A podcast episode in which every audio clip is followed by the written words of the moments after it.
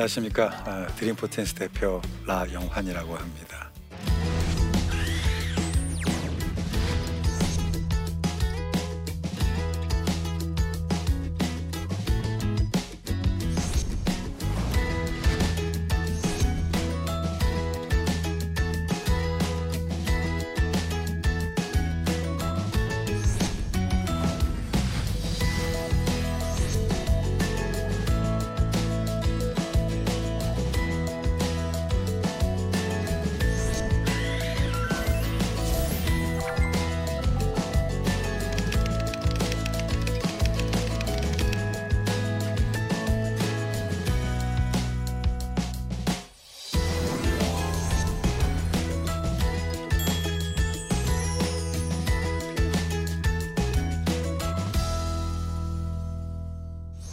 저희 단체는 어, 특별히 우리나라에 있는 위기 청소년들을 어, 돌보기 위해서 설립이 되었습니다. 에, 전 사실 원래는 청소년하고는 크게 사, 상관없는 사람이었어요. 대학에서 학생들을 가르치긴 했지만 청소년들을 만나기엔 50대 중반의 나이가 이게 쉽지는 않았습니다. 2014년에 제 인생에 몇 가지 좀 터닝 포인트가 되는 일이 있었어요. 음, 3월 30일 날 저희 아버님께서 갑자기 돌아가셨어요. 한 15년 정도 누워 계셨었는데 뭐 오랫동안 지병을 앓고 계셨기 때문에 이렇게 사실 이렇게 마음에 힘들긴 해서 준비는 돼 있었던 거라. 근데 부모를 잃어버리면 이 과거를 잃어버린다는 말이 맞는 것 같아요. 어, 그때 힘들게 보냈었는데 그리고 나서 4월 21일 날 어, 영국에서 살고 있던 저희 둘째가 갑자기 죽었어요. 저기 죽어서 또 자식을 잃으니까 미래가 사라지더라고요. 어, 저도 어, 학교에서 가리키는 사람으로 또 이런저런 매 꿈이 없겠습니까만은 그런 일을 딱 겪고 나니까 어떻게 살아야 될지 뭘 해야 될지 잘 모르겠더라고요. 그때 우리나라가 참 힘든 시기 아니었습니까? 이제 비행기를 타고 이제 런던에 가서 이제 그 돌연사이기 때문에 이제 사인이 밝혀져야 되잖아요. 그래서 이제 경찰에서 시신 수습하는 그런 기간이 있었고 한 3주 만에 이제 저희가 이제 인수를 받아서 인계를 받아서 장례식을 치렀습니다. 어, 화요일 날 1시쯤 아, 장례식을 치렀는데 예, 한 150명 정도 어, 영국 사람들이 한 70명 한국 사람들이 한 80명 정도가 왔어요. 근데 이제 우리 아이 친구들이 왔습니다. 한 친구는 에콰도르에서 어, 이 아이 장례식을 참석하려고 직장을 그만두고 왔어요. 또 다른 친구는 어, 스위스에서 어, 날라오고 갑자기 궁금해졌어요. 도대체 이 아이가 저 친구들한테 어떤 의미가 되었길래 그 직장을 그만두고 날라왔을까? 되게 부모가 자식을 잘 모르잖아요. 근데 이제 사람들이 봤던 우리 아들이 뭐냐 그랬더니 리틀 지저스라고 얘기를 하더라고요. 어, 이제 대학에서 이렇게 있는데 노숙자가 지나가면서 이제 이렇게 뭘 요청을 한 거예요. 근데 자기 마음속에 갑자기 그런 생각이 들더래요. 네가 가진 거 다 주라고. 다 주라고. 그래서 이제 지갑을 열어서 이제 돈을 줬어요. 근데 내, 내 마음속에 이것으로 충분치 않다는 생각이 들었어요. 그래서 이 아이가 자기 그 캐시머신에 가서 약 한 400파운드 우리나라 돈으로 80만 원을 뺏어 준 거예요. 한 번은 자기가 런던에 직장 생활 하다가 지하철을 타려고 하는데 마음에 자꾸만 역한 역한으로 옮겨가고 싶더라는 거예요. 그래서 이제 옮겨 가서 자리에 앉았는데 옆에 있던 사람이 얘기를 하는 거예요. 뭐라고 얘기를 하냐면 아, 내가 원래 노숙자였는데 내가 일을 이렇게 해서 지금 직장 생활 잘하고 뭐 이런 얘기를 한 거예요. 그럼 자기가 지금 기도 모임 가는데 너도 같이 가지 않겠니? 그러니까 이 아이가 뭐라고 얘기하냐면 사실 둘은 다른 사람이긴 하지만 그때 자기가 했던 그 좋은 일, 그 선한 일의 결과를 본 거예요. 그래서 그때부터 우리 아이가 이제 노숙자들을 위해서 개인적으로 이제 그 organic whole food shop에 가서 이제 organic 음식도 사주고 유기농 음식도 사주고 어 이제 한 매주 목요일마다 아, 그 사람들을 이제 돌보는 일들을 하기 시작하고 어, good businessman이었어요. 그래서 월급이 그 해 그 전에 일을 워낙 잘해서 20% 오를 정도로 그리고 또 good Christian이었습니다. 이제 그런 이제 모습들을 봤던 거예요. 아버지가 됐잖아요. 어, 이제 그 한 해를 굉장히 힘들게 보냅니다. 그럼 어떻게 살아야 되지? 저를 이해를 잘 못 찾겠더라고요. 그러다가 아들의 삶을 대신 살아줘야 되겠다. 아들이 살았으면 걔가 어떤 삶을 살고 싶었을까? 근데 우리나라는 사실 홈리스들은 되게 많잖아요. 예. 그리고 이제 있을 때에 아, 사실 그 해는 뭐 온몸에 대상포진도 오고 저도 아주 온몸 면역 체계가 망가져 가지고 굉장히 힘들 때였어요. 근데 그때 아이스 버켓이라고 기억나세요? 근데 우리 큰 아이가 ice bucket을 하면 저한테 딱 던진 거예요. 근데 제가 이제 그 어, 스쿨 임팩트라는 단체 이사도 있고 또 이런 몇 군데 단체들이 있었어요. 그래서 이제 청소년 돌보는 단체들에게 이제 그 던진 거예요. 그리고 너는 무엇 하지? 그러니까 난 뭘 할 수 있을까라고 하다가 어, 우리나라에 있는 아이들에게 좀 쉼을 주고 싶었어요. 그래서 이제 콘서트를 좀 해야 되겠다라고 해서 이제 콘서트를 개최하기 시작했던 거예요. 다시 근데 콘서트를 따로 하면 이 게스트 출연료와 음향 장비 모하면 돈 천만 원 정도 들더라고요. 그래서 제가 이제 페이스북에 사람이 선한 의도만 가지고 좋은 일 할 수 없을까? 아, 내가 이거 하고 싶다라고 딱 올렸는데 아 천만 원이 모인 거예요. 아, 그래가지고 이제 콘서트를 했어요. 그리고 끝이었어요. 그리고 이제 나 할 거 다 했다. 사실 이런 거 기획하는 게 너무 힘들고 전 뭐 기획해서도 아니었으니까 그러다가 2015년에 연속적으로 청소년에 관한 기사를 보기 시작했습니다. 아, 그 중에 하나가 아, 이제 고등학생이 중학생 아이들 데리고 포즈 노릇을 했다든지 또 이제 폭력 뭐 이런저런 사건들을 보면서 어, 28만 명의 아이들이 거리를 헤매고 있는데 어, 우리나라는 교육률이 되게 높잖아요. 그러면 이 사회적 격차가 계속해서 벌어지면 이 문제를 어떻게 해결을 하지? 그러다가 우연히 제가 책 한 권을 봤어요. 이제 책을 이게 어떤 내용이 나, 나오냐면 벌티모어의 어느 이제 사회학교 교수가 이제 볼티모어의 슬럼가를 가서 설문조사를 한 거예요. 그러면서 이제 너희들의 미래, 네 친구들의 미래가 어떻게 될 것 같으니? 그랬더니 거기는 모든 아이들이 he hasn't got any future. 걔네들 미래 없어요. 무슨 미래가 있겠어요? 슬럼가에 자라면 다 갱단되거나 마약이거나 홈레스가 될 텐데. 근데 그로부터 20년이 지나서 어, 그 제자들이 그 아이들을 찾아간 거예요. 어떤 삶을 사는지. 그런데 어, 놀랍게도 그 중에 이제 연락 안 되는 그 사람 빼고 189명의 주소가 밝혀졌는데 그 중에 대부분이 미국에서 중산층 이상의 삶을 살았던 겁니다. 그건 거의 불, 수치상으로 불가능하거든요. 그러니까 궁금해서 이제 물어봤어요. 어떻게 당신들이 그 어려움을 극복할 수 있었느냐 했더니 they all singled out one person. 그 아이들 한 사람을 지목한 거예요. There was a teacher. 선생님이 있었다고. 아, 이게 되게 중요하다. 그래서 아 그럼 나도 그럼 선생님이 돼야 되겠다. 아이들을 아이들의 눈으로 바라봐주고 그 아이들을 좀 격려해주고 지지해주는 어, 저도 제가 이 뭐 지난 강의 때도 얘기했지만 공부를 적 잘했던 사람도 아니고 어, 그런데 제가 영국의 캠브리지 대학에서 공부를 했거든요. 어, 잘 모르지만 괜찮은 학교예요. 예. 예. 그리고 제가 학비의 97%를 장학금 받았어요. 어, 또 잘난 척 좀 더 할까요? 아, 잘난 척 하기 좀 돼요. 근데 그게 왜 그러냐면 제가 선생님을 만났거든. 어, 제가 고등학교 3학년 때, 뭐 이제 나이가 드니까 옛날 얘기를 해요. 옛날에 못했는데 고등학교 1학년 때 이제 시험을 못 봐가지고 배를 맞았는데 그때는 좀 그렇지만 나무 무라도 매 맞으면 들을 속상한데요. PVC 파이프로 맞았어요. 아, 살에 피 날 정도로. 근데 그리고 제가 느꼈던 건 나는 공부하고 상관없구나. 그래서 유도부를 들어갔어요. 이제 자, 저의 자존감은 오직 딴 쪽으로만 이제 발휘한 거지. 그러고 이제 고등학교 2학, 1, 2학년을 막 보냈었거든. 그러다가 제가 이런저런 실수를 하게 됐었고, 그런데 고등학교 때 오셨던 교목 선생님이 저를 딱 붙잡고서 하셨던 말씀, 아직 가능성이 있다는 거예요. 거기서부터 시작하면 된다는 거예요. 어, 지금도 그 선생님 너무 고마워요. 자, 저희 법인을 좀 설명할게요. 2016년 4월 15일 날 그랬어가 이제 작년이에요. 이제 법인을 만들어야 돼 생각했어요. 저는 페이스북을 좀 하거든요. 그래서 이제 페이스북에 아, 나 이 일 하고 싶다라고 했어요. 근데 한 달 만에 130명이 모이더라고.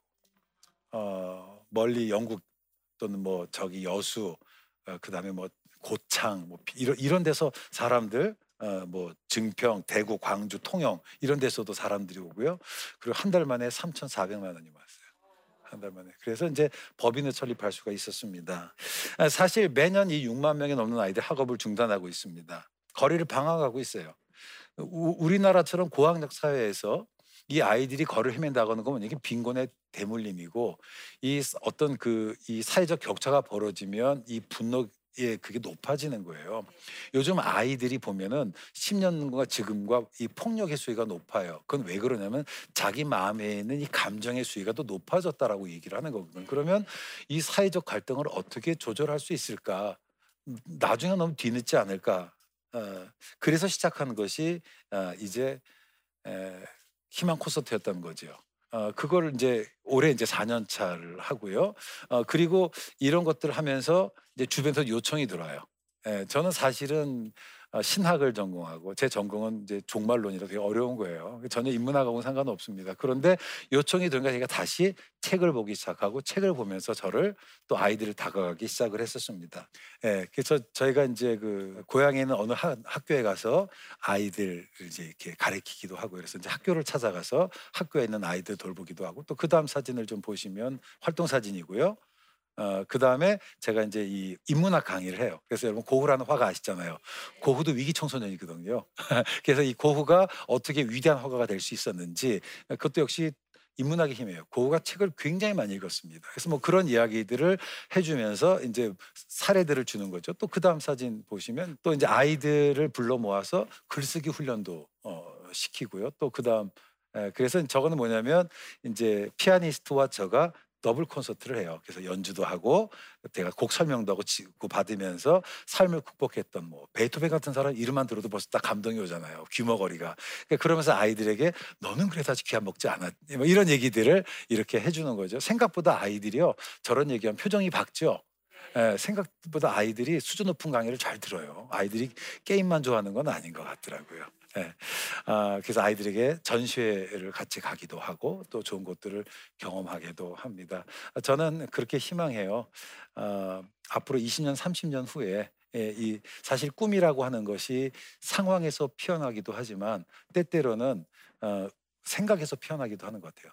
그러니까 우리 아이들이 에, 상황이 안 되니까 꿈을 포기하는데 상황을 넘어선 그런 꿈을 꾸는 아이들이 많이 나왔으면 좋겠고 우리 사회가 정말 많이 좋았으면 좋아졌으면 좋겠어요.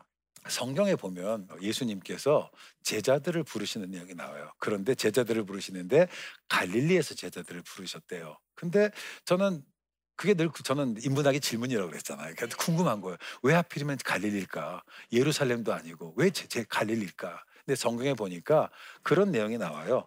옛적에는 여호와께서 스불론과 납달리 땅에 멸시를 당하게 하셨더니 후에는 해변길과 요단 저쪽 이방의 갈릴리를 영어롭게 하셨느니라. 흑암에 행하던 백성이 큰 빛을 보고 사망의 그늘진 땅에 거주하던 자에게 빛이 비치도다. 이게 무슨 말이냐면 그 땅은 멸시받는 곳이었어요. 사람들이 인정받지 못하는 것이었어요. 그래서 그 사람들을 부르셨던 거예요. 멸시받는 갈리를 영화롭게 하려고. 복음이라고 하는 게 뭘까? 복음은 꿈꿀 수 없는 사람들을 꿈꾸게 하는 게 같습니다. 따라서 복음은 꿈꿀 수 없는 사람들을 꿈꾸게 한다. 이 복음의 힘은 새로움인 것 같아요. 우리 선조들이 했던 말 중에 그런 말이 있어요. 콩 심은 데 콩 나고 팥 심은 데 팥는데 같은 말이더라고. 자 문제는 뭐냐면 우리의 아이들이 소위 과거가 콩이었다면 미래도 콩이잖아요. 그런데 성경은 조금 다르게 얘기하더라고요. 이사에서 41장 9절 말씀 보면 보라 내가 새를 행할 것이다. I'm doing a new thing. 하나님은 새로운 일을 행하시는 분이라고 얘기를 해요. 근데 그 새 일이 뭔지 우리가 모르니까 이렇게 설명합니다. 사막에 강이 흐르는 것 같다. 광야에 길이 생기는 것 같다. 여러분, 사막에 강이 흐를 가능성이 있나요? 없나요? 불가능하죠. 그런데 하나님이 하시는 그런 거는 거예요. 그러니까 사막이 강이 되는 것. 성경 보면 예수님께서 어, 그런 게 있어요. 그 첫 번째 기적을 행하십니다. 그 기적 혹시 뭔지 아세요? 물이 포도주가 되는 거예요. 아, 오늘날 수많은 아이들이 방황하는 이중 하나가 뭐냐면 삶의 의미예요. 의미를 못 찾아서 그래요. 그래서 인문학은 뭐냐? 아이들에게 그런 삶의 의미를 찾는 겁니다. 하이드 파크에서 제 무역 박람회가 세계 최초로 열렸어요. 런던에서 그 수정광에서 열렸는데요. 혹시 여러분 뭐 저 앞에 있는 화면 좀 보일지 모르겠지만 1851년도입니다. 근데 헨리 콜이라고 하는 이제 문화부 장관이 무역 박람회에서 전 세계 모든 상품들 갖다 전시를 하는데 논쟁이 생겼어요. 논쟁이 뭐냐면 일반 평민들을 저기 참석시킬 거냐 안 할 거냐 의회에서는 안 된다 그래요 왜냐하면 분위기 떨어진다. 수준이 안 된다. 근데 이분이 이제 빅토리아 여왕의 남편이 알버트 공을 설득해서 전시회를 한 거예요. 여러분 미술관에 가시면 그림 어떻게 봐요? 드라마에서는 다 남들이 이렇게 보니까 다 이렇게 보잖아요. 그런 것처럼 이 사람들이 가서 귀족들을 흉내내기 시작하는 거예요. 그리고 나서 이 일이 있은 다음에 헨리 콜 수상과 어, 이제 사람들이 박물관을 만들어. 그게 Victoria and Royal Albert Museum이라고 지금 있는데요. 그걸 딱 만들고 나서 유럽 영국에 있는 노동자들 사이에 우리 펍에 가서 술 먹는 대신 우리 저 박물관에 가자는 운동이 일어났어요. 그래서 소위 영국의 문화 수준을 높였던 계기가 저 무역 박람회입니다. 어, 아이들에게 빵을 먹이는 것도 중요해요. 필요한 생활비를 대주는 것도 중요합니다. 근데 그것보다 더 중요한 것은 뭐냐? 더 나은 걸 경험하게 해주는 거예요. 저희가 지금 조선가정 아이들을 돌봐준 일이 있어요. 근데 보통 이제 생활이 어려운 아이들을 보통 동남아나 어려운 데 가서 봐라 어려운 애들 이렇게 구경을 시켜줘요. 그런데 문제는 오면은 자기보다 더 잘난 애들이 많아. 어? 제가 지난주에 이제 어디 강의에서 초등학교 5학년 학생이 있었어요. 너 외국 갔다 왔냐 했더니 5학년짜리가 안 간 데가 없어. 그럴 수 있잖아요. 그러면 너보다 어려운 아이들이 있다라고 얘기해봐야 안 되는 거예요. 그래서 저희가 어, 1인당 한 110만 원씩 돼가지고 일본을 투어 시켜줬어요. 아이들 숙소도 호텔 넣고 제일 좋은 데로 해줬습니다. 그 했던 이유는 뭐냐면 너희들은 그럴 권리가 있는 거예요. 예, 자격이 있는 거야. 근데 아이들이 그렇게 딱 하고 나니까 바뀌어요. 그렇게 해서 저희들이 이 아이들 돌봤는데 그 중에 대학 들어간 아이도 있고, 그뭐 학교는 뭐 다양할 수 있겠지만 그런 변화들이 생기기 시작하더라는 거죠. 어, 가난의 심각한 문제, 예, 돈의 결핍이 아니라 삶과 아름다움의 성찰의 부족이라는 이 비니스 워커의 말을 좀 한번 생각해 보게 됩니다. 그래서 우리 아이들에게 양질의 교육이 필요해요. 예, no turning back입니다. 그래서 저는 아이들에게 할 때 웬만하면 대학 교수들을 시켜요. 뭐 청소년 전문 강사들도 사실은 많아요. 그래도 그렇게 하는 이유는 뭐냐면 너희들은 그 정도 사람이라는 그런 어떤 자존감을 심어주고 싶은 그런 마음들이 있어서 그렇습니다. 그 저는 이, 이 청소년에게 다가가는 것들 우리가 어떻게 다가가야 될까라고 얘기를 할 때에 저는 기본적으로는 그런 거예요. 그 아이들을 귀하게 봤으면 좋겠어요. 예, 이제 요즘 이제 우리나라에서 이제 최저 생계비 있잖아요. 근데 저는 뭐 조금 그런 생각이 들어요. 부모가 자녀를 가르칠 때 최저 수준 딱 정해놓고 너 이렇게 만족해라는 게 부모의 목표인가요? 아니면 더 잘해주지 못해 속상한가요? 그렇죠. 예, 우리 아이들도 마찬가지. 아이들에게 위기 청소년들에게 이 정도면 되는 거가 아니라 더 잘해주지 못해서 미안해야 돼. 그래서 좋은 수준의 맛을 경험해 주는 게 좋겠다. 어, 우리가 길을 가다가 넘어질 때가 있어요. 그렇죠? 넘어지면 어떡하나요? 창피하니까 펄떡 일어나잖아요. 그리고 걸어가는데 그 사이에 어떤 것이 진행되는 줄 아십니까? 먼저 스스로에게 괜찮아 괜찮아 그러는 거예요. 걸을 수 있다고. 그러니까 우리 아이들에게 뭐가 필요하냐면 괜찮아 괜찮아 이게 필요한 거예요. 격려가 필요합니다. 근데 스스로 할 수 없으니까 사회가 해주는 거예요. 그리고 인문학은 그런 것을 겪던 수많은 다른 사람들 경험들을 소개시켜 주는 거죠. 어, 그리고 일어나요. 그리고 어떻게 해요? 걸어요.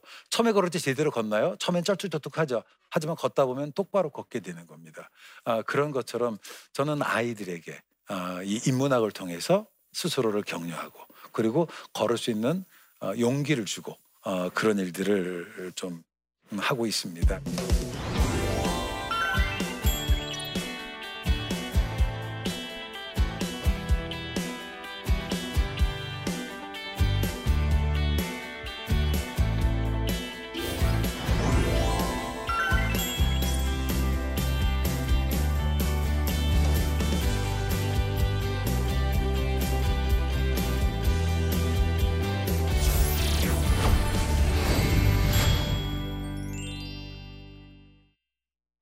어, 질문들을 많이 해주셨는데요. 어, 그 중에 한 두 가지 정도만 어, 정리해서 같이 제가 대답을 하는 건 어떨까 싶습니다. 어, 질문을 보면 어, 드림포틴 사역을 통해서 어, 변화된 학생들 중에 가장 기억이 남는 학생이 있다면 어떤 학생일까? 어, 저는 그 서초구에 있는 한 조선가정 아이 얘기를 좀 해주고 싶어요. 그러니까 이제 제가 서초구에 있는 아이들을 이제 돌보는데 어, 그래도 비교적 뭐 아주 탕곡치는 아이들보다는 나쁘지는 않지만 이게 오히려 제가 볼 때는요 최저 있는 아이들보다 중간에 있는 아이들이 훨씬 더 소외가 되더라고. 이런 이런저런 복지 혜택에 그래서 이제 이 아이를 만나서 아이를 데리고 일본을 갔어요. 처음에는요 조선 가정 아이라 아이를 데리고 외국 나왔는데 그렇게 어렵더라고. 왜냐하면 부모가 사인해 줘야 돼요. 근데 부모가 없잖아요. 아 너무 힘들었어요. 아 너무 힘들고 그리고 이 아이들의 특성이 안 가요. 아무리 줘도 안 갑니다. 그래서 억지로 억지로 해서 가고 어, 그래서 제가 작정을 했어요. 그래서 하여튼 이 초밥서부터 하여튼 이 A 좋은 거로 쫙 돌려줬는데 갔다 오고 나서 이 아이가 바뀌었어요. 할머니가 너무 고맙다고.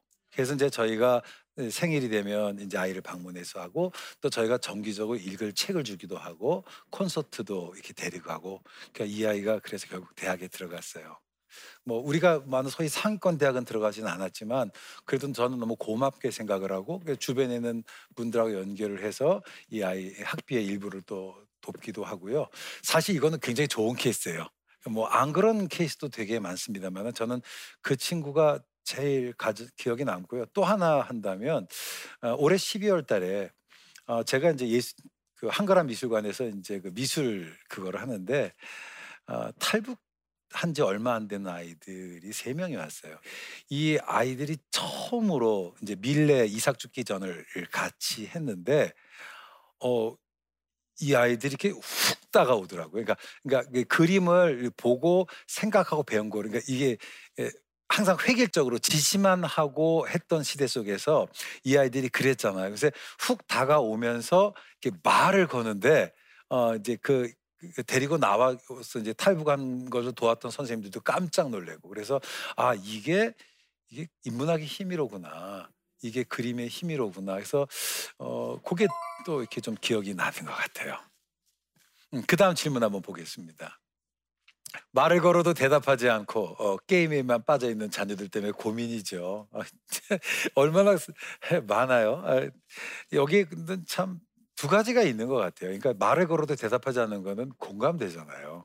예, 공감대를 만드는 작업이 필요한 거고 그런 면에서는 저는 부모님 자녀가 함께 공감대를 키우는 훈련 과제 노력을 해야 될 거고 그게 저는 책 읽기라는 생각이 들어요. 그러니까 책이 어렵다면 영화 보기서부터 하는 거죠. 어, 또 아니면 그림 또는 콘서트 이, 이런 그래서 어, 결국은 어렸을 때부터 하면 돈이 안 들어요. 근데 뒤늦게 하면 돈과 시간이 아주 많이 들어요. 그냥 가자면 애들이 안 와요. 정말 좋은 거. 예, 그런 것들. 하지만 그런 노력들을 하면 아이들이 이렇게 예, 바뀌어지고 바뀌어지면 이게 다시 안 듣게 되더라고. 저희 그 아들 얘기를 하면 우리 아이가 헤비메탈 들으면서요. 이렇게 머리 이렇게 기르고 막 쇠사슬 들고 다니고 막 이랬었어요. 예, 뭐다 그럴 때 있죠. 저희 둘째가 그랬어요. 예, 그렇게 있었는데 이 아이를 데리고 계속 저희가 이제 캠브리지에 있었는데 런던까지 이제 콘서트를 이렇게 가요. 근데 아이들은요 안 듣는 것 같아도 듣더라고. 아, 안 듣는 것 같더라고요. 그래서 이 아이의 음악이 점점 더 이렇게 낮아지더라고. 이게 헤비하지 않고. 아, 이제 그래서 이제 그럼 저, 저는 어떻게 하냐면 제가 그 사람 우리 아이가 좋아하는 걸 제가 같이 좋아해야 돼요. 그래서 같이 음악을 듣고 어, 같이 제가 공연, 공연장도 가고 이게 공유하는 게 생기는 거잖아요. 공유. 그래서 저는 공유하는 거를 좀 늘려라 라고 좀 어, 이야기를 하고 싶어요. 공감 능력이라는 것 이걸 좀 개발했으면 아마 도움되지 않겠는가 싶습니다. 에, 오늘 이 시간에는 제가 사실 드림포텐츠를 어떻게 시작하게 됐는지 조금 그 개인적인 이야기를 했습니다. 짧은 시간에 그 많은 과정을 다 이야기를 할 수 없었지만 어느 날 그냥 청소년이 훅 다가왔어요. 우리 사회가 좀 더 따뜻한 네, 그런 사회가 되었으면 좋겠어요. 네, 이렇게 정리하도록 하겠습니다. 네, 감사합니다.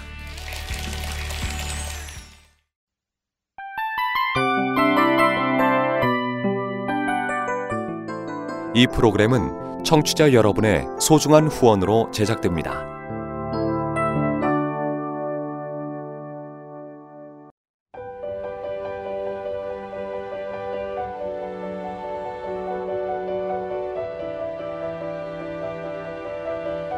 세상에는 수많은 교회들이 있지만 더 깊이 있는 말씀 강해를 찾기 위해 크기로만 교회를 선정하지 않습니다. 보다 좋은 영적 콘텐츠를 더 많이 나누기 위해 방송비를 받지 않습니다. 1년 365일 복음만 전하고 싶어서 우리는 광고를 하지 않습니다. 온누리의 복음을 땅끝까지 CGN TV와 함께 땅끝 선교사가 되주세요